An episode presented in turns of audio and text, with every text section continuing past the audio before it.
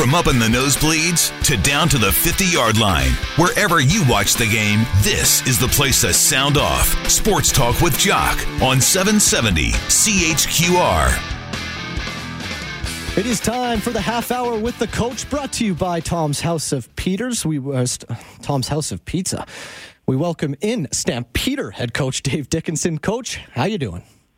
I'm good. How are you guys? Hey, we're doing well, and uh, you know it's it was catching a little CFL football on a Friday night. Nothing, uh, nothing better to do in uh, in the world, Dave. So uh, before we get into the game, I got to ask you, and uh, this has gone viral today. Now, Robertson Daniel's face paint.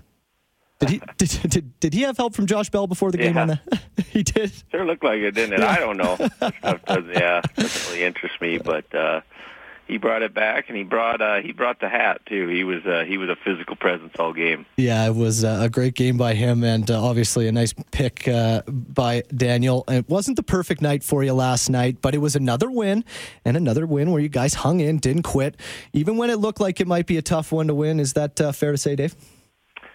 Yeah, I think we're going to have to earn and fight for every inch that we get this year. Um, uh, I think we played pretty good, to be honest. I think we outplayed them and deserved the win. That doesn't always mean you're gonna, but I, I thought we were the better team and uh, uh, took everything we had. I mean, obviously, um, came right down to the last second.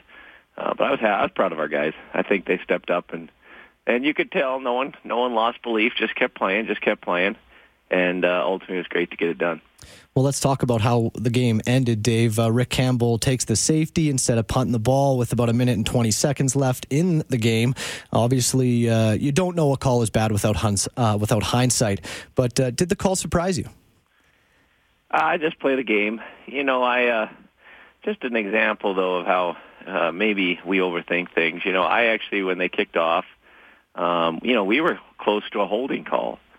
And you know, if we we get the holding call, and then that's basically puts us back. We probably started at 30. Everyone thinks uh, he must have had a, a crystal ball and could see something like that. So we still had to win the game. We still had to step up and get the job done, and our guys did. I I really thought there was one play uh, where Nick hung in the pocket and made a perfect corner pass to Markeith, uh, taking a huge hit. Uh, that was big time for us, and and ultimately, I thought that was kind of the play of the game for us on offense. Well, they really sent the pressure too on Nick uh, almost every second down. It seemed like last night, and he seemed to handle it pretty good. He had a good game. Um, you know, you got to remember this is basically his, his fourth start.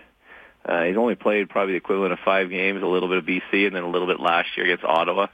Uh, a little tiny bit of mop-up duty, but uh, he's really doing a nice job. Um, that looked like a polished veteran quarterback out there working the pocket, making big throws, uh, having control of the huddle, uh, doing all the right things. Now, er, missed a couple early. We had a guy fall down on one of our early plays that we should have had a touchdown on, and then he he overthrew Eric. So, you know, if you look back and you see those two early shots in the end zone, it would have been nice if we could have connected and it might have been able to separate a little bit so it wouldn't have to make it so hard. But he's playing well, no doubt. Yeah, he's been very impressive over his four weeks. And, and another player who was extremely impressive last night, and man, did he ever have to do double, triple duty even sometimes, was Terry Williams after Kadeem went down. Uh, just speak to his game, Dave. It was, uh, it was something else to watch.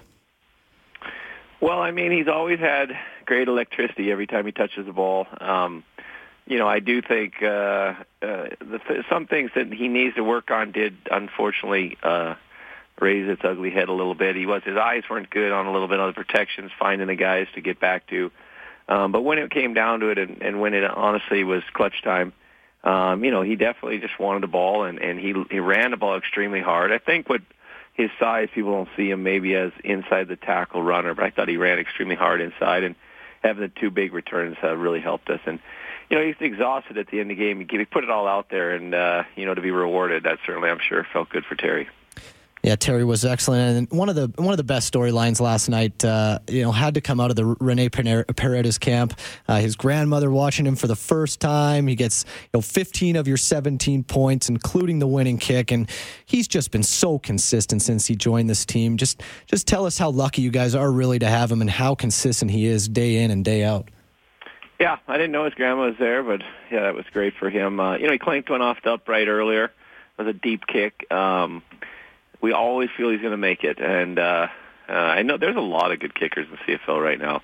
uh, we think we got two of the best in Rob and, and Rene. Um, we do expect to win that special teams battle with those two guys, and and, uh, and so far this year, it's really been, I, I believe, the CFL the best best year I've seen in kicking, punting as well. Uh, it's just been really good uh, across the board. But we got two of the best, and you know, I really did have faith that he was going to knock that in. I I really didn't even doubt it one bit. So uh, that's always a good feeling. Well, give me your thoughts on the special teams because I know you were talking, you know, with Jock last week, saying, you know, we're, we're basically bringing guys off the street to play special teams right now, and you know, besides the opening kickoff, it seemed like they held the fort pretty good. Yeah, I mean, uh, Mark Kilam does a great job, and uh, you know, we do kind of have a scheme, a system that we like to do, and right now we're just trying to find the parts to fit into that. And we're really we've lost a lot of our mainstays, and, and some of the guys that have been uh, so instrumental in making us one of the best groups in, in the CFL uh, are hurt as well.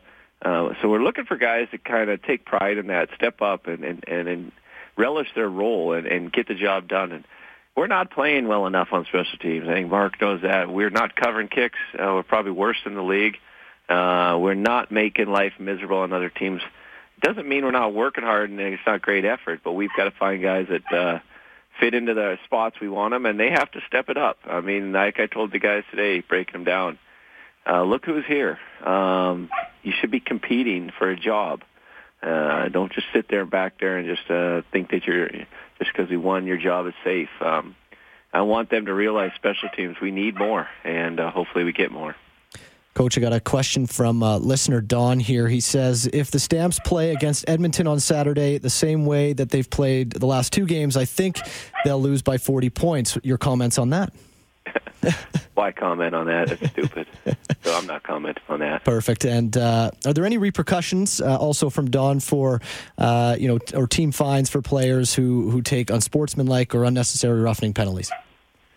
Uh, no team fines. Uh, we're dealing with men here. Uh, the fine is if you get too many of them, you're not playing for us. So um, ultimately, I like I like fire. I like people on the edge, but you can't go over the you can't go over the line.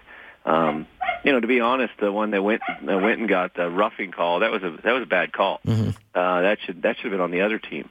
Uh, they were the ones that were pulling on him and almost injured him. So most of the time, there's got to be fire. I like our guys into it. If you don't have a little bit of fire, then then find another job because this is uh, is too hard to make a living. Uh, these guys are not getting paid that well. Uh, so essentially, they got to love it and they got to want to fight and they want to show you what they got and they got to really push the edge without going over it. Well, you guys fought well last night, Dave. We'll take a quick time out here. We'll take a break here on Sports Talk. We'll be right back with head coach Dave Dickenson for Tom's House of Pizza. You're listening to Sports Talk on 770 CHQR.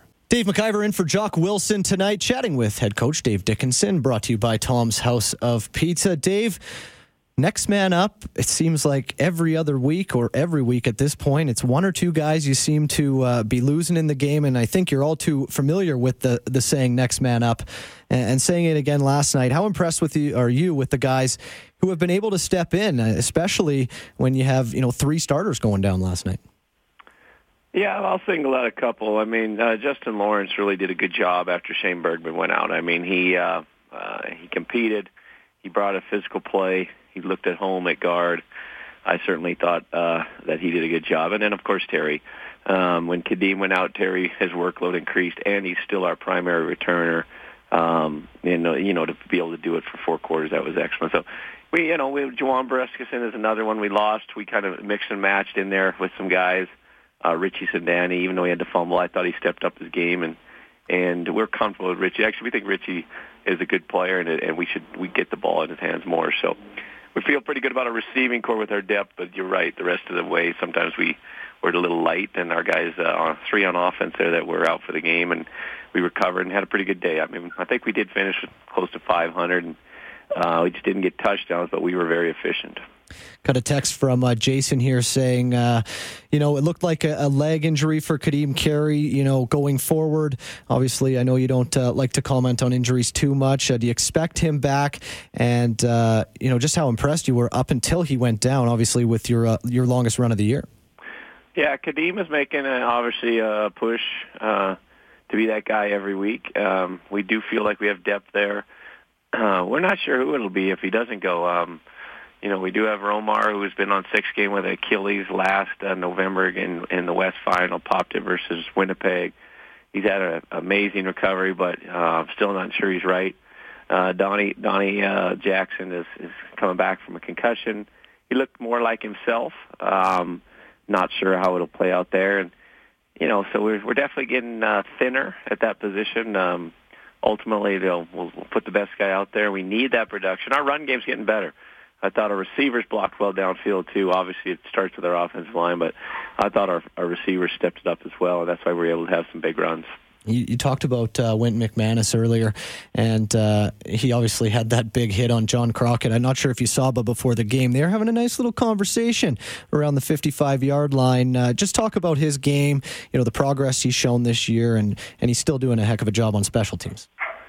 Yeah, I didn't see the conversation. I mean, most of that stuff's overrated. Um, you know, some guys use that to get themselves going, and uh, he had that spark, that fire last night. I really thought he played a good game. He he uh, he got he actually got two penalties. Um, the one, like I said, and then another one on the interception um, that didn't get uh, implemented because they ruled the guy down. So we'll clean up those little things. But great effort. Uh, he's tough. He can run.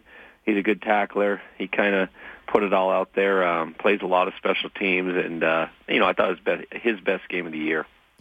Lastly, Dave, uh, nine penalties, 98 yards. Um, you got a big, huge, heated Battle of Alberta coming up uh, the, on the third. Um, how do you guys address that? You know, heading into a big week of practice. Well, we got to know the rules. Um, you know, you can't. You know, obviously you you got to play physical and all that, but you got to know where to to kind of pull back. And the ones that are getting me the most fired up, uh, two twofold. Uh, we run concepts where we, we run uh, run pass options, and the guys that are over there on the run side have to understand that uh, they need to shadow block instead of they need to know the rules. They got to get in between their guy and the ball carrier, and then hopefully uh, feel that it's a run play and then get on them. We, we're not doing a good job there. Our receivers need to do a better job of that, and they need to understand the coaching on that.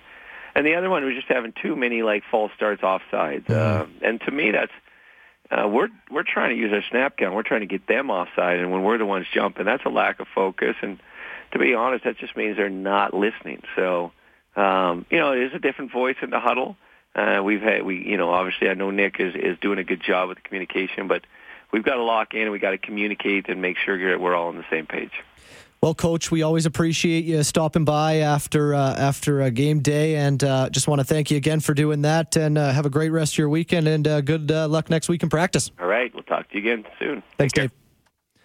Head coach Dave Dickenson, brought to you by Tom's House of Pizza. Before we get to the break here, well, let's uh, let's do a little giveaway uh, for uh, some stamps tickets to that August third game against the Edmonton Eskimos. It's going to be a skill testing question tonight. So before you call in, uh, listen and try and uh, think if you can get this one. Rene Paredes, obviously, me and Dave talked about it. Big storyline last night. His grandma in for the first time to watch him live. He hits fif- uh, he hits yeah 15 of the 17 points, the game winner. Where did his grandmother come from to watch him play? That is your skill testing question tonight. We'll give the tickets away uh, after the news, or we'll announce our winner after the news, of course. It's spending your long weekend with the Stamps. It's a pair of tickets to the Saturday, August 3rd game presented by Kal Tire, taking on the Edmonton Eskimos. It's pregame multicultural food fest at the Gridiron Garden starting at 2 o'clock. So get down there early. Variety of food trucks, music, entertainment for all ages, and uh, have a nice little summer, summer staycation with the Stamps during the Heritage Day long weekend.